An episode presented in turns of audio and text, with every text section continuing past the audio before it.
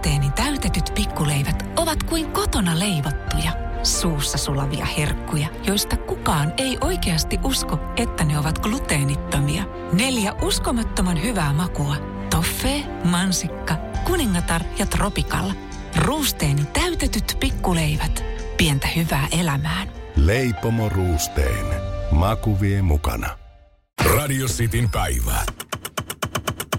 Ystävällisin terveisin Mikko Honkanen. Mä näin eilen sunnuntaina jotain sellaista, josta mä mietin, että mä aion puhua tästä kyllä, mutta haluanko mainita tämän henkilön nimeä, joka tän on laittanut. Ja mä päätin, että kyllä mä nyt, kyllä mä nyt kuitenkin mainitsen, koska hän saa tässäkin nyt sitten lisää huomiota osakseen, mutta to, tällä kertaa se huomio on toista, toivottavasti siis sellaista, että, että se aiheuttaa nimenomaan negatiivisia fiiliksiä ja ensinnäkin kritiikkiä tätä henkilöä kohtaan, eikä niin, että onpas harvinaisen fiksun kuulonen kaveri. Tämmöinen tyyppi kuin Olli Posti. Hän äh, tituleeraa itseään terveysguruksi. Ja hänellä on sitten omia tämmöisiä opetuslapsiaan ja seuraajiaan. Instagramissakin melkein 14 000 seuraa hänen Instagram-tiliä, missä hän typeryyksiään esittää. Ja tämä on kyllä, tämä on niin, tämä on niin, niin kuin huttuu tämä juttu, mitä hän on nyt laittanut tonne. Mutta täytyy muistaa, että jotkut siis uskoo tähän hommaan. Ruusteeni täytetyt pikkuleivät ovat kuin kotona leivottuja, suussa sulavia herkkuja, joista kukaan ei oikeasti usko, että ne ovat gluteenittomia. Neljä uskomattoman hyvää makua. Toffee, mansikka, kuningatar ja tropikalla. Ruusteeni täytetyt pikkuleivät. Pientä hyvää elämään. Leipomo Ruusteen. Maku vie mukana. Ja tähän väliin yhteys kirjanvaihtajaamme San Franciscon Piilaaksoon. Pii, mitä uutta Silikon väliin? Äh, Tähän väliin on laitettu wings mayonnaise ja paneroitu kanafila. Tämä on Hesburgerin uh, wings kanafila hamburilainen. Nyt 6.50. Kiitos, teet tärkeää työtä siellä, Piuski. Nastan iskemä ja kiven säröttämä tuulilasi on ajokärsimys kaikille teille. Inkaarilta saat tuulilasin paikkaukset ja vaihdot vaivattomasti. Inkaar on aina in, vauriokorjaamo vaivattomin. Inkaar.fi Hän kirjoitti Instagramiinsa seuraavalla tavalla. Piikkiproteiini on haitallista. Ja sitten on tommonen itkevä emoji. Nyt on sitten sadan prosentin varmuudella kuollut ensimmäinen tuttu vuonna 2005 syntynyt, jota ei oltu injektoitu, tarkoittaa siis rokotettu, mutta joka altistui kiitos injektoitujen perheenjäsentensä piikkiproteiinille, sai aivoveren vuodon. Siis vuonna 2005 syntynyt sai aivoveren vuodon pelkästään, koska perheen jäsenet on injektoitu. Oli täysin terve ja hyväkuntoinen nuorukainen että siis hetken on se niin kuin 16-vuotias on, on menehtynyt ja hän sanoi, että sadan prosentin varmuudella se johtuu siitä, että hänen perheenjäsenensä ovat saaneet koronarokotteen, eli injektoitu. Ja sieltä on sitten jotain piikkiproteiinia vuotanut näistä ihmisistä tähän 16-vuotiaaseen, joka sai aivoveren vuodon ja sitä, sitä kautta niin kuin menehtyi. Et jos, jos mä oon aika sanaton ihan oikeasti. Että tällä konstillahan niin kuin Suomessa kaikki tästä lähtien tapahtuvat mitkä tahansa kuolemat saadaan kytkettyä jollain tavalla rokotteisiin. Että joko henkilö oli itse rokotettu, jos on iäkäs henkilö jostain syystä menehtyy, tai sitten joku läheinen tai edes tuttava oli ja ihan vaan kadulla käveli yksi rokotettu ohi ja sitten siitä piikkiproteiini tarttu sieraimiin ja sitä kautta sitten lähti. Että kyllä on niin kuin, kyllä on niin niin kuin, siis tuolta jostain kaivettuu paksuu paskaa.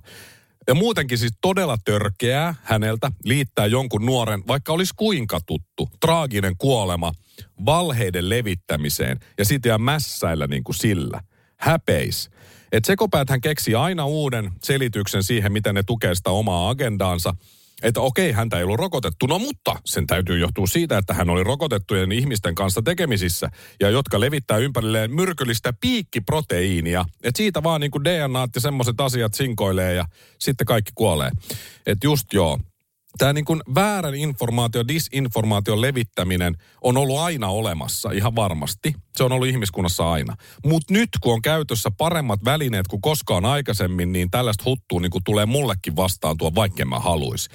Että nämä pitäisi jollain tavalla kitkeä pois, mutta ehkä paras kuitenkin on vaan se, että pitää vaan oppia elämään tämmöisten hörhöjen ja niiden juttujen kanssa, vaikka se vaikealta tuntukin.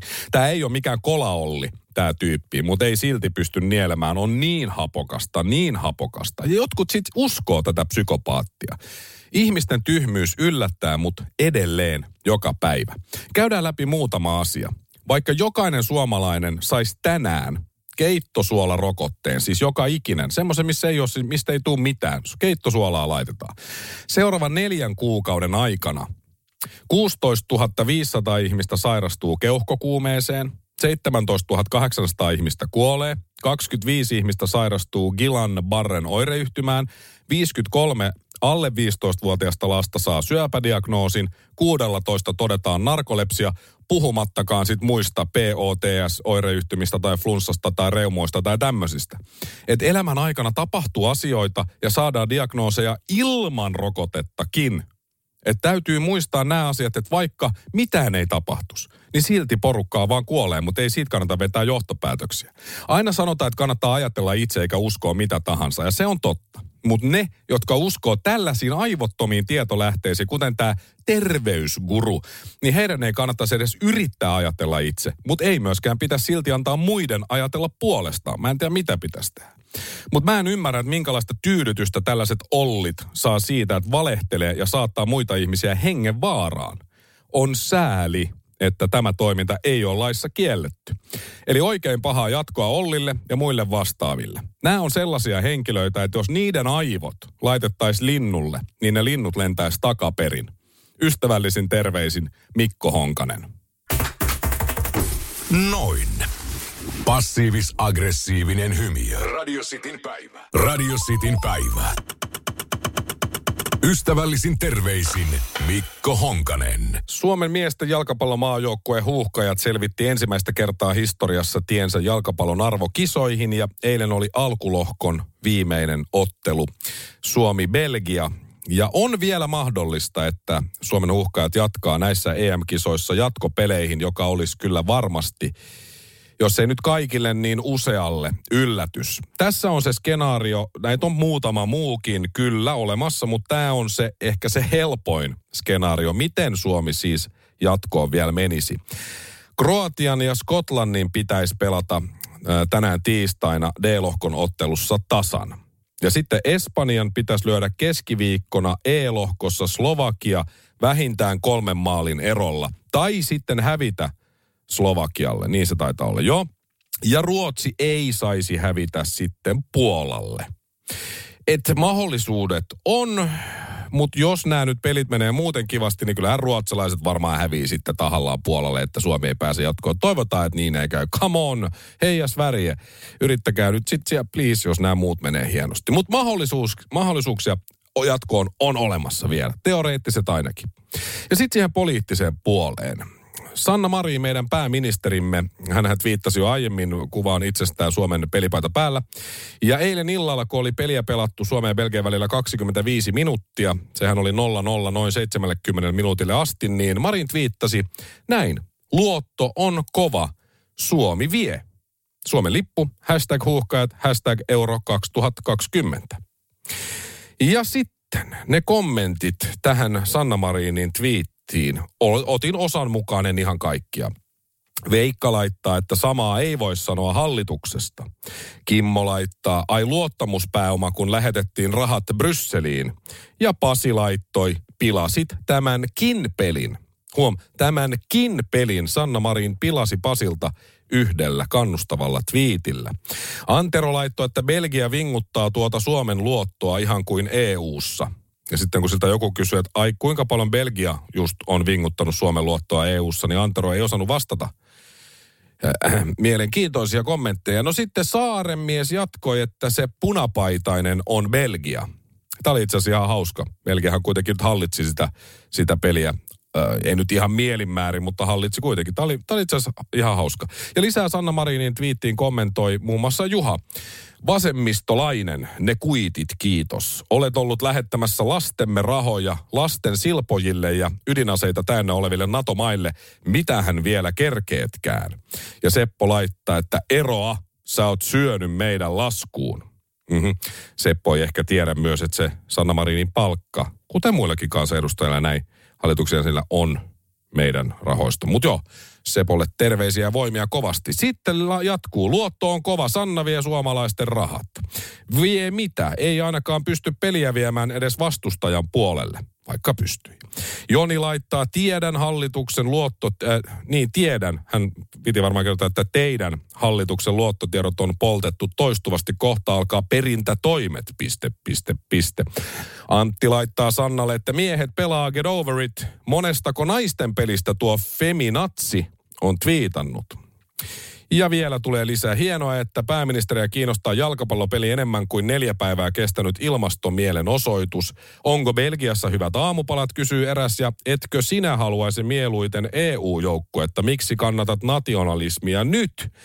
Nämä kaikki siis tonne vaan tullut. On kyllä jotenkin, jotenkin porukallon on aikaa siinä pelin aikana laittaa Sanna Marille tuommoisia twiittejä. Arvostan todella. Mulla ei ollut aikaa laittaa kuin yksi twiitti koko pelin aikana. Mä katsoin sitä peliä nimenomaan. Mutta eli kerrataan vähän. Otetaan kertaus.